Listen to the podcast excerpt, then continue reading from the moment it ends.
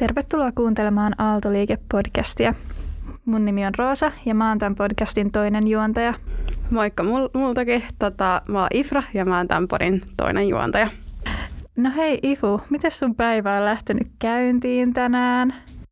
No tyypillisestihän se lähtee tuossa viideltä aamulla käyntiin reippaalla tunnin lenkillä ja siihen heti perään terveellinen aamupala ja lämmin kahvi siihen kylkeen. Niin, eli siis heräsit 11, etkä, etkä ole liikkunut sen jälkeen minnekään.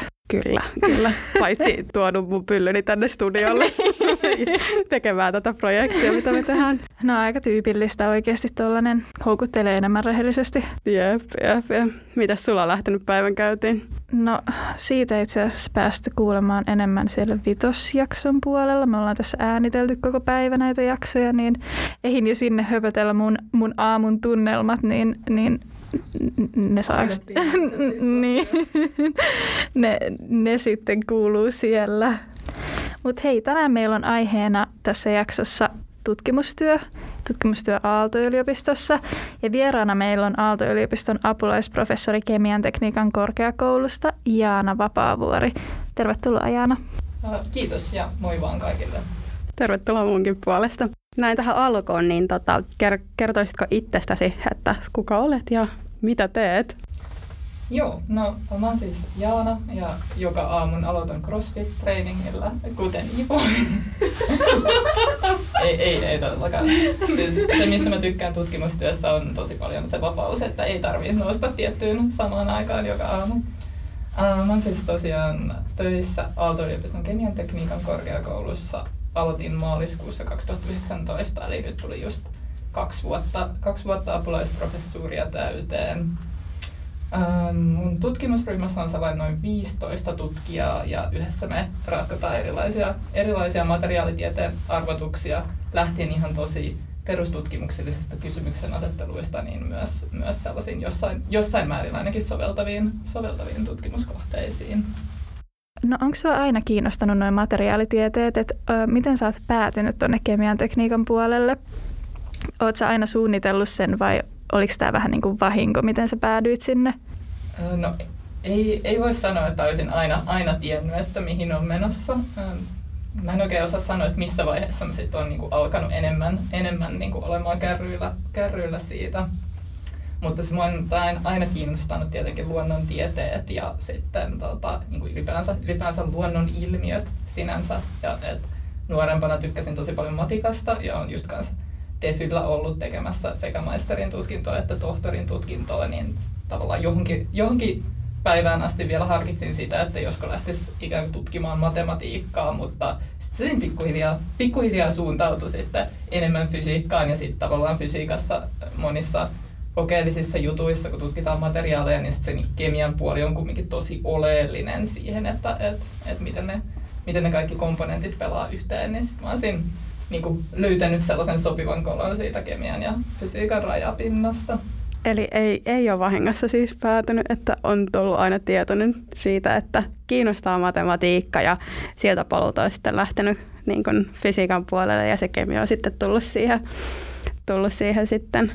Öm, mä haluaisin tietää tuosta niin kuin sukupuolijakaumasta niin kuin tutkimusalalla, että onko se enemmän niin kuin miespainotteinen vai naispainotteinen?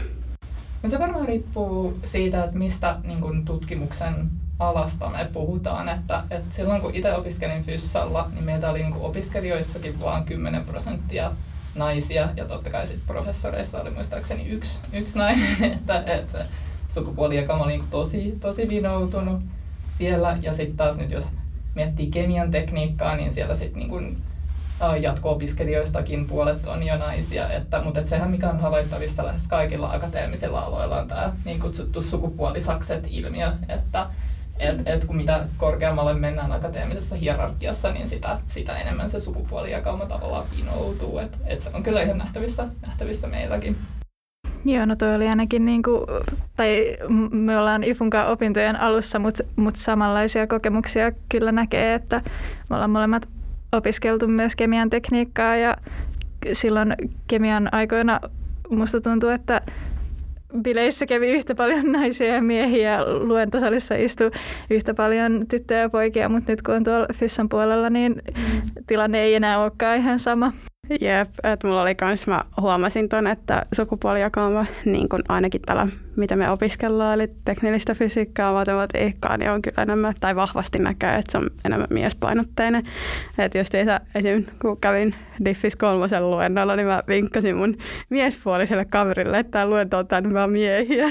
tota, tässä on se hauskin osuus, mutta, mutta joo, myöskin nähnyt tänne, että kemian tekniikan puolella kyllä siellä ehkä tasapuolisempi jakauma ainakin ollut siinä alussa opintoja, mutta kyllä se varmaan sitten se vinoutuminen ja niin kuin lisääntyy enemmän, että sitä pidemmälle mennään hierarkiassa. Mua kiinnostaisi kuulla, että, että kun sä teet tutkimusta, että minkälaisia taitoja tutkimuksessa oppii, niin kuin sellaisia taitoja, mitä sit tarvitaan ehkä muualla työelämässä tai muuten muualla elämässä? No joo, siis äh, mun mielestä tutkimustyössä oppii tosi paljon, tosi paljon sellaisia hyödyllisiä, erityisesti ehkä niinku ajatusten jäsentämistaitoja ja sellaista niinku hypoteesin, hypoteesin muodostusta ja sen systemaattista testausta. Et, et se nyt ei ole ehkä sellainen, mitä voi soveltaa niinku muihin ammatteihin ihan suoraan, mutta jotenkin just se niinku ajatus, ajatusrakennelma on jotenkin sellainen, mitä, mikä on niinku hyvä pohja, pohja olla oikeastaan vähän niinku missä, missä tahansa päin teollisuutta teollisuutta liikkuu. Ja sitten tietenkin tutkimustyössä riippuu nyt siitä, että mitä tutkii, mutta oppii sellaisia konkreettisia, konkreettisia taitoja, niin kuin jotain mittaus, mittausmenetelmiä, datan analyysiä, johtopäätösten tekemistä ja sitten ehkä ne, mitkä on myös tosi tärkeitä taitoja, on ihan noin niin kirjoittaminen, sit esitelmien pitäminen, ideoiden pitchaus. Et kyllä se paljon sellaista on, mitä voi muuallakin käyttää. Joo, sellaista ongelmanratkaisua ja ajattelua ja pitkäjänteisyyttä. Joo, joo ja siis myös, myös sit sitä, niin niistä, niistä tuloksista, tuloksista kertomista ja tota, kyllä just niin kuin jossain, jossain vaiheessa tutkijan uraa tulee myös sellainen vaihe, missä pitää hakea rahoitusta niin sit niiden niin kuin ideoiden, ideoiden myyntiä ja esittelyä ja sidosryhmien tunnistamista ja sellaista, niin kyllä siellä niin kuin periaatteessa, periaatteessa kaikki toi on, Joo, et on, onko mielestäsi tutkimustyöhön tarpeeksi sitten kannustimia Suomessa ja maailmalla? Että oma mielipide on ehkä sellainen, että tämä, tämä näkyy esimerkiksi niin kuin palkassa ja siinä, että ei tutkimusta tuoda esillä. Mm, no toi on, toi on niin kuin monimutkainen kysymys. Et mä näen niitä jotenkin ehkä kansainvälisesti niin, että meillä on Suomessa kumminkin aika hyvä tilanne. Um, et se, mitä, mitä nyt on käynyt vierailemassa ulkomailla, niin meillä on aika, aika hyvät fasiliteetit, vielä kumminkin kohtuu paljon rahoitusta ihan sellaiseen akateemiseen tutkimukseen niin kuin suomalaisessa, suomalaisessa tutkimusmaailmassa. Totta kai sitten tutkijana tähän pitää sanoa, että, että aina, aina to, niin kuin lisää, lisää rahaa ja lisää resursseja, niin voidaan, voidaan tehdä enemmän ja isommin. Ja esimerkiksi tuossa COVID-tutkimuksessa ehkä näkyy, että olisi kiva, että Suomessa olisi olisi niin kuin vielä laajemmat, laajemmat tutkimusresurssit käytössä. Mutta vähän riippuu ehkä, että mihin vertaa. Mm. Et totta kai sitten tutkijan uralle ei ehkä kannata tällä hetkellä tähdätä, jos, jos, jos esimerkiksi niin kuin iso palkka kiinnostaa, että sitten sit se ei ehkä ole niin kuin se ykkös, ykkösuravaihtoehto, mikä on ihan ymmärrettävää, että, että ei pystytä tavallaan yksityisen sektorin kanssa kilpailemaan, kilpailemaan esimerkiksi palkoissa. Mm. Et, et kyllä se tavallaan se niin kuin päämotivaatio pitää olla joku muu kuin, muu kuin ehkä, niin kuin, ehkä niin kuin palkka. Mutta sitten taas toisaalta tutkimuksessa on mahdollista tehdä keksintöjä, joka voisi olla se niin kuin keino, keino jos niin kuin tähtää jotenkin sellaiseen, sellaiseen rahallisiin arvoihin. Eli siis oma kiinnostus ja semmoinen uteliaisuus voisi toimia hyvänä motivaattorina tutkimustyöhön? Joo, joo esimerkiksi. Tai sitten just haluaa oppia, haluaa oppia uusia taitoja, äh, haluaa työskennellä tosi monikulttuurisessa ympäristössä. Et siinähän me ollaan niin kuin esimerkiksi Aalto-yliopistossa ihan jotenkin mun mielestä suomalaisen, suomalaisen työelämän kärjessä, että, että meillä on tavallaan tosi, tosi monikulttuurinen yhteisö, jossa on niin kuin kumminkin hyvin onnistuttu integroimaan, integroimaan erilaisia ihmisiä. Ähm, helppo päästä ulkomaille erilaisiin vaihtoihin, kohtuu joustava organisaatio, kohtuu paljon vaikutusvaltaa siihen niin kuin omaan työkuvaan. Et, et kyllä mä näen, niin kuin, että meillä ehkä ne niin kuin vapaus, vapausasteet kompensoi sit tiettyjä, tiettyjä sit, tota, ehkä puutteita siinä työympäristössä. Joo. No kuinka hyvin sun mielestä teoria ja käytäntö menee tutkimustyössä yhteen? No, siinä on varmaan niin kuin, olemassa esimerkkejä niin kuin sekä erinomaisia esimerkkejä siitä, kuinka ne välillä voi kulkea tosi hyvin täysin käsikädessä ja sitten, sitten esimerkkejä myös siitä, että, että joku tekee teoriaa toisella pyörällä käytävää ja sitten ei, niin kuin, ei tavallaan kohdata. Että se riippuu mun mielestä tosi paljon sit niistä kontakteista ihan siinä käytännön tutkimuselämässä, että et, et miten paljon ensinnäkin on suoraan kontakteja, kontakteja niin kokeellisten tutkijoiden ja teorian, teorian luojien välillä ja sitten toiseksi siitä, että miten hyvin se yhteistyö onnistuu, mutta et mahdollisuudethan siihen on totta kai, totta kai huimat. No mua kiinnostaisi tutkimukseen lähteminen, mutta mua vähän jännittää se, että jos mä nyt lähden tekemään tutkimusta, kun mä tiedän, että se ei ole mun tai ainakin oletan tällä hetkellä, että se ei ole se, mitä mä haluaisin mun loppuelämällä tehdä, niin jos mä tuun tutkimukseen mukaan, niin tarkoittaako se sitten, että mä oon niin kuin loppuelämän kiinni siinä tutkimuksessa? Ja sitten mä myös niin kuin haluaisin tietää, että, että miten täällä Aallossa esimerkiksi tuohon tutkimukseen pääsee sit mukaan. Onko mulla mitään mahdollisuuksia lähteä mukaan, kun mä oon vasta toista vuotta opiskelemassa? Ja se, että varmaan myöskin, että mitä tutkimustyö mahdollistaa. Joo, se, se kiinnostaisi kuulla. Joo, no mun, monta kysymystä. Ähm, mä sanoisin, että et, et ehkä siihen ensimmäiseen, niin tota, selkeästi tutkimustyössä meillä on tosi paljon niin opiskelijoita, ihan siis perus, perusopiskelijoita ja jatko-opiskelijoita koululla töissä. Ja niin kuin, jos nyt katsoo tilastojen valossa, niin suurin osahan heistä ei jatka tutkijan uralle, että siinä mielessä vastaus kysymykseen, että onko ikuisesti leimattu tutkijaksi, jos tulee meille kesätöihin, niin on, on varmastikin ei. Um, että niitä, ne taidot voi olla tosi hyödyllisiä, hyödyllisiä myös muualla ja että et kyllähän tota, meillä on niin paljon nuoria tutkijoita töissä, että et eihän niin kuin kaikille edes riitä paikkoja sitten tutkijan uralle, että myös niin kuin, tavallaan täytyykin olla sellainen joku, joku suunta, että osa pääsee muualle töihin Um, ja kesätöihin on, on kaikki ihan tervetulleita, että et usein kannattaa ottaa ihan suoraan yhteyttä, yhteyttä profi- ja tutkimusryhmien vetäjiin. Nyt voi olla ehkä nyt maaliskuun loppupuolella, voi olla vähän myöhäistä tälle kesälle, mutta että koskaan ei niinku, koska, koskaan ei ehkä kannata lopettaa yrittämistä, että, että usein kannattaa lähestyä niinku sellaisia ryhmänvetäjiä, joiden tutkimus kiinnostaa, ja jos heille pystyy jotenkin niin perustelemaan, että miksi on itsekin kiinnostunut tämän tyyppisestä tutkimuksesta, niin se on ehkä usein sellainen niin kuin hyvä tie sisään. Ja sitten monet laitoksethan järjestää ihan kesätyöhakuja niin kuin kootusti koko laitoksen kesätyöpaikat, että niihin, niihin kannattaa tietenkin osallistua. Mutta sen lisäksi voi myös niin kuin, laittaa tällaisia avoimia, avoimia työhakemuksia menemään. Ja mitä sitten tutkimustyö mahdollistaa? Uh, no, no monia, monia juttuja, niin kuin mitä tuossa jo tulikin, että, että varmasti oppii niin sellaisia perus, perustaitoja siitä tutkimustyöstä, järjestelmällisyyttä, um, tulosten, tulosten käsittelyä, data-analyysiä, niistä raportoimista, sitten sellaisia vuorovaikutustaitoja, että kun tutkimustyö nyt on aina jossain määrin ryhmätyötä, niin tavallaan miten, miten tehdä töitä yhdessä, yhdessä hyvin monikulttuurisissa ympäristöissä. Joo, ja totta kai voi tehdä jonkun hienon keksinnön ihan kesätyöläisenäkin ja sitten patentoida sen ja lähteä siitä startuppaamaan, että kyllä kaikenlaisia mahdollisuuksia totta kai on. Yrittäjähenkisyyttäkin mukana tutkimustyössä, jos semmoinenkin kiinnostaa. Et hei Jaana, ootko sä siis sitä mieltä, että, että ehdottomasti kannattaisi kokeilla tutkimustyötä esimerkiksi yhden kesän aikana tai useamman kesän aikana, vaikka se tutkimustyö ei sit kiinnostaiskaan loppupeleissä?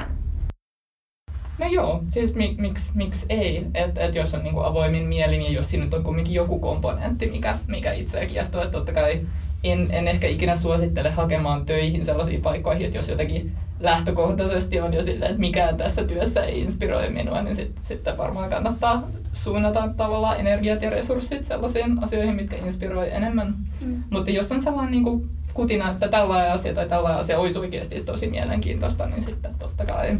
Niin, eli kannattaa siis miettiä niin kuin omat tavallaan lähtökohdat, että miksi kannattaa lähteä tutkimukseen mukaan, niin jos ne ei ole tavallaan semmoisia ei tavallaan yhtään kiinnosta, niin sitten se ei ole ihan varmaan oikea, oikea polku sitten lähteä tekemään ja keskittyy just se, mitä sanoitkin, että niin laittaa energiat ja resurssit sitten johonkin muuhun, mikä sitten kiinnostaa ja inspiroi. Ja kiinnostaisi kyllä kuulla sitten tota, toi akateeminen vapaus ja mitä sitten akateeminen vapaus tuo mukanaan. Onko se työ sitten joustavaa helposti ja opintojen, ei kun työ joustavaa tai enemmänkin stressaavaa?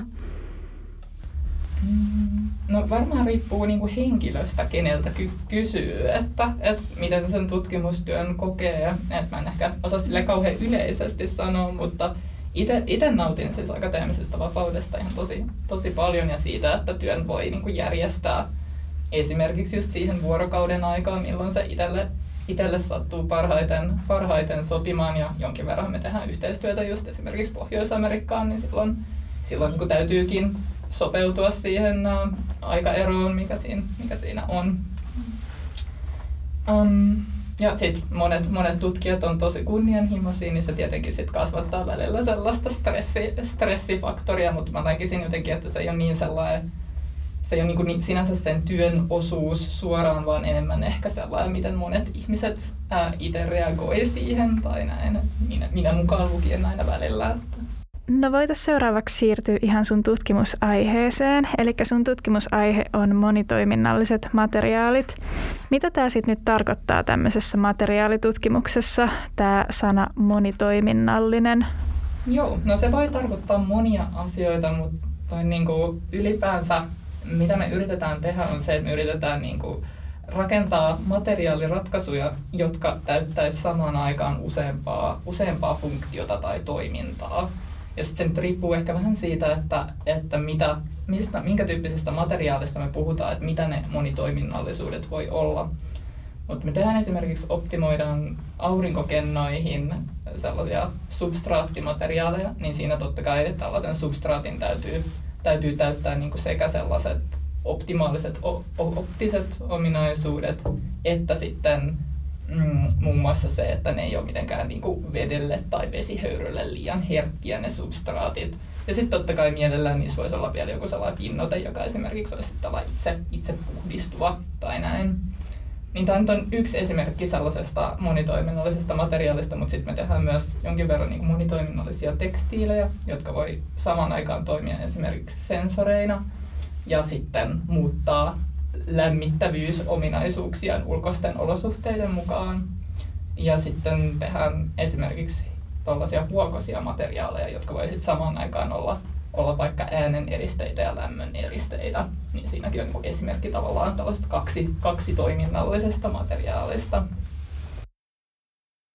Tarkoittaako toi, niin kun sä mainitsit noin tekstiilit, että, että no jotenkin jos tosi pitkälle ajattelee, että olisi vaikka paita, joka äh, niin kuin reagoi ulkolämpötilaan ja sen mukaan sitä, sen lämmittävyyttä muokkaa, että, että kuinka lämmin se paita joo, sitten joo, on. nimenomaan, että ei, ei olla missään tuotteistamisvaiheessa tietenkään vielä, että, että ei ole mitään, mitä voitaisiin voitais niinku myydä tällaisella idealla, mutta toi on nimenomaan se kantava, kantava idea ja sitten me itse asiassa järjestetään jonkin verran tällaisia monitoiminnallisia workshoppeja, missä me puhutaan näistä niin kuin, design-tulevaisuuksista tällaisille uusille monitoiminnallisille kuiduille, että, että tämä voisi olla itse asiassa myös sellainen, miss, mihin ihan opiskelijatkin on tervetulleita, jos tällainen niin kuin design-tulevaisuuksien suunnittelu tai niin kuin tällainen tulevaisuuden, tulevaisuuden tutkimus kiinnostaa. Tämä on kyllä tavallaan tosi tosi mielenkiintoinen kuulla, kun mä oon nyt siis tulossa kesällä niin kuin tähän tutkimusryhmään töihin ja itselläni, niin kuin mitä mä teen tässä projektissa, tosi paljon niin kuin visuaalista puolta, kun se on semmoinen mun oma harrastus ja mistä mä tykkään niin kuin piirtää ja tämmöistä niin kuin, ö, visuaalista puolta niin kuin tehdä, niin on mielenkiintoista. Tai tosi kiva kuulla, että pystyisi niin yhdistämään sitä tavallaan niin kuin omaa harrastusta ja siihen omaa mielenkiintoa tavallaan tutkimu- tutkimuksessa. Koska tavallaan just mun mm. mielestä se on myös yksi, yksi hienoista jutuista Aallossa on se, että meillä on niin kuin tosi, mm. tosi kovatasoinen design- ja arts-koulu ihan niin kuin tien toisella puolella, jos miettii meidän Chem-laitosta, niin just aika paljon pyritään rakentamaan yhteistyötä, yhteistyötä myös siihen suuntaan, että niin kuin mm. samaan aikaan kun optimoidaan niiden materiaalien ominaisuuksia, niin voitaisiin myös miettiä sitä, että, että mitkä sen niin kuin materiaalien tulevaisuuden käyttökohteiden kannalta olisi tärkeitä, tärkeitä optimointiominaisuuksia. Mm. Ja se on niin just sellainen, mistä itse asiassa on aika paljon puhetta tällä hetkellä ja missä musta tuntuu, että meidän tiedeyhteisö voisi olla niin paljon parempi, on just se, että miten me integroidaan oikeasti tosi erilaisia niin tutkimus, tutkimusympäristöjä ja kysymyksen asetteluja niin samoihin, samoihin projekteihin. Mm. Että, että sitä toivottavasti päästään pilotoimaan myös, myös tänä kesänä. Yeah. Mihin toivot tutkimuksen johtavan ja missä monitoiminnallisia materiaaleja voi hyödyntää ja mihin kehittämäsi materiaalit tai menetelmät käytännössä sitten menevät? Et totta kai toivon siihen, että tutkimus niin pitkällä tähtäimellä johtaisi siihen, että meidän yhteiskunta oppisi käyttämään materiaaleja vielä entistä järkevämmin, että et ei esimerkiksi käytettäisi jotenkin uh, huimasti energiaa vieviä, vieviä prosesseja tai raaka-aineita, jotka on eettisesti tai jollain muulla tapaa kestämättömiä, että kehitettäisiin niin tarpeeksi, tarpeeksi materiaaliratkaisuja, jotta ne kaikki olisi, olisi riittävän, riittävän ympäristöystävällisiä ja muutenkin riittävän kestäviä tuota, meidän yhteiskunnalle. Että se on se niin kuin pitkän, tähtäimen, pitkän tähtäimen tavoite, jossa ei siis todellakaan, todellakaan vielä olla, että tekemistä, tekemistä riittää. Ja että monitoiminnallisia materiaaleja voisit hyödyntää no, missä, missä tahansa, missä nyt on materiaaleja. Että, että just noin tekstiilit ja vaatteet oli yksi esimerkki, mikä tässä tuli, mutta, mutta myös sitten ihan niin kuin, uh, optoelektroniikassa, sitä me tehdään niitä aurinkokennoja jonkin verran. Sitten rakennusmateriaaleja tällä hetkellä optimoidaan myös, että, että oikeastaan kaikkialla, missä meidän yhteiskunta nyt käyttää materiaaleja, niin voidaan, voidaan kehittää niistä materiaaleista entistä, entistä optimaalisempia. Ja ne, mihin meidän materiaalit menee, niin no, riippuu, riippuu projektista. Että osa projekteista on tosi perustutkimuksellisesti motivoituja, että ne ei välttämättä mene, mene sinänsä suoraan, suoraan muualle, kun, kun ne julkaistaan. Ja sitten ne on, silleen, sit ne on siellä internetissä, jotta niin kuin muut tutkijat voi kehittää niitä eteenpäin. Ja sitten osa, osa materiaalinäytteistä menee sitten ihan, no muutamissa projekteissa on yrityskumppaneita, ja he sitten testaa, testaa näitä materiaaleja. Et osa, osa materiaaleista menee niinku suoraan mahdollisesti johonkin kaupalliseen käyttöön.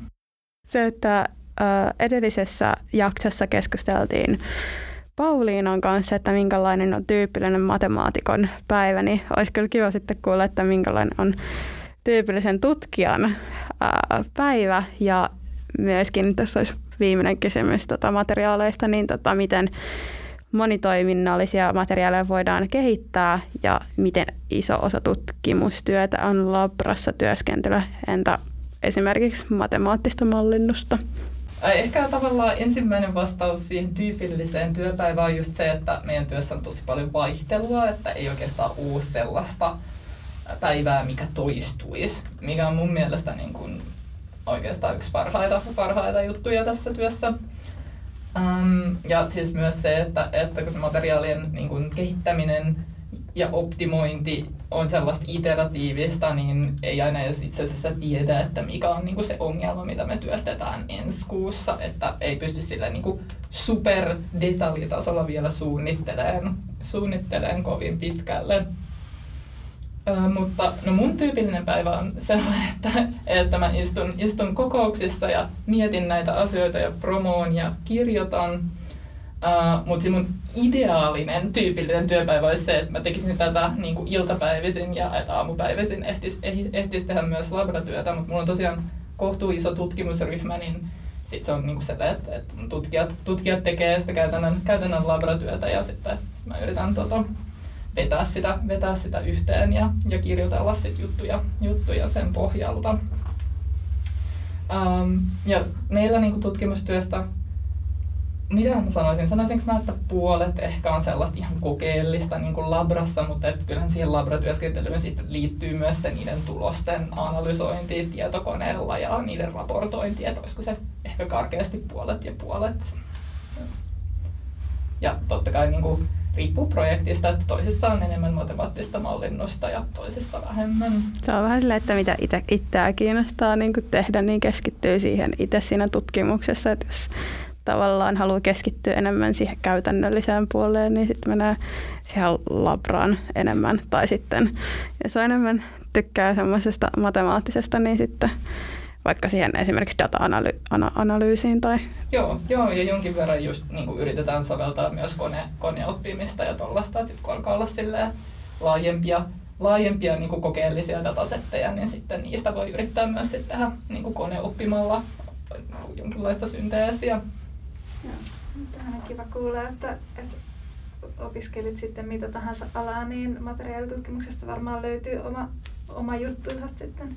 Joo, joo ja siis myös niin kuin just toisesta näkökulmasta, että tosi monenlaista osaamista tarvitaan, että et, et, niin kuin sekä, sekä teoriaa että mallinnusta, mutta sitten ihan niin kuin käytännön taitoja ja käytännön taidoissakin niin kuin riippuu sit niistä, että mistä materiaalin ominaisuuksista me puhutaan, että, että puhutaanko me enemmän niin kuin sähköisistä ominaisuuksista vai optisista ominaisuuksista vai, vai pintakemiasta, niin siinäkin niin kuin erilaiset koulutustaustat voi olla tosi arvokkaita.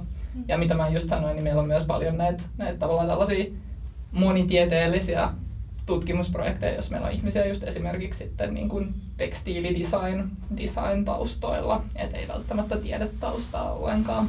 Mm, sitä enemmän niin kuin teoreettista taustaa. Niin, kuin. niin, niin tai et just, että ei sellaista niin kuin formaalia, formaalia niin kuin tiedepuolen koulutusta, vaan sitten, että se, just se osaaminen tulee niin kuin jotain muuta, muuta kautta näin sanottuna, että materiaalitiedetutkimuksena niin se on hyvin monialainen ja Joo. se, että tavallaan niin kuin koulutustaustaltaan niin voi tulla tosi eri suunnista niin kuin materiaalitieteeseen. Joo, joo, ehdottomasti ja just, että tavallaan oikeastaan toivotaankin sitä, että, että saataisiin tavallaan mahdollisimman jotenkin erilaisia, erilaisia osaamistaustoja sinne, niin se aina rikastaa, rikastaa sitä yhteistyötä. Mm. Tähän on kiva kuulla, että, että opiskelit sitten mitä tahansa alaa, niin materiaalitutkimuksesta varmaan löytyy oma, oma juttunsa sitten. No mutta hei, tähän loppuun me haluttaisiin vielä saada sulta, kun me joka jaksossa kysytään neuvoa tai, tai jotain, jotain, että mitä sä haluaisit sanoa nuorille naisille? Joo, tämä on mun ihan favorite kysymys ja siis kiitokset myös tästä, että kysytte. Niin tota, uh, mä sanoisin, että mä haluan sanoa tosi monia asioita, mutta jos, jos nyt pitää sanoa joku yksi, yksi juttu, niin ehkä sellainen, että, että se mikä mua itse auttanut on ollut se, että, että mitä enemmän mä oon tullut niin kuin tietoiseksi meidän vallitsevista yhteiskunnallisista rakenteista, niin äh, se on niin jotenkin auttanut siinä, että ei, ei sisäistä sellaisia misogynistisia käytäntöjä. Um, ja siis that being said, mä en ole tässä mitenkään kovin hyvä. mä en huomaa, että se niin tapahtuu. Ja sitten on taas sitä, mutta et, et jotenkin se sellainen niin rakenteellinen ajattelu musta tuntuu on sellainen, joka on niin helpottanut, helpottanut sitä, että, että millaista on ollut työskennellä hyvin, hyvin miesvoittoisella alalla, missä on edelleen, edelleen varsin syrjiviä rakenteita. Et se, että mitä enemmän niistä jotenkin tulee itse tietoiseksi, niin sitä, sitä jotenkin vapaammin voi, voi tehdä niitä juttuja, mitkä itseä kiinnostaa. No mutta hei, kiitos, kiitos Jaana, kun sä oot ollut meidän täällä studiossa äänittelemässä meidän kanssa. Sulta tuli kyllä tosi paljon kaikkea mielenkiintoista tutkimustyöhön liittyvää. Joo, ja kiitos munkin puolesta Jaana. Ja varmasti toivon mukaan kuuntelijat saa tosi paljon vinkkejä tästä. Ja jos justiinsa kiinnostaa päästä niin kuin tutkimustyöhön, niin justiinsa mitä Jaana sanoi, niin ottaa siihen tutkimusryhmää, mikä kiinnostaa itseään, niin suoraan sitten apulaista tai siihen kyseisen professoriin on yhteyttä. Ja mitä muuta voisin tähän loppuun sanoa, niin perus, että menkää vaikka seuraavia ja somekanavia Instagramista ja linkkarista nimellä Aalto Liike ja toivon mukaan kohta pystytetään Twitteri um, ja myöskin varmaankin Aalto-liike nimellä. Ja mun puolesta ei oikeastaan mitään muuta, niin moikka!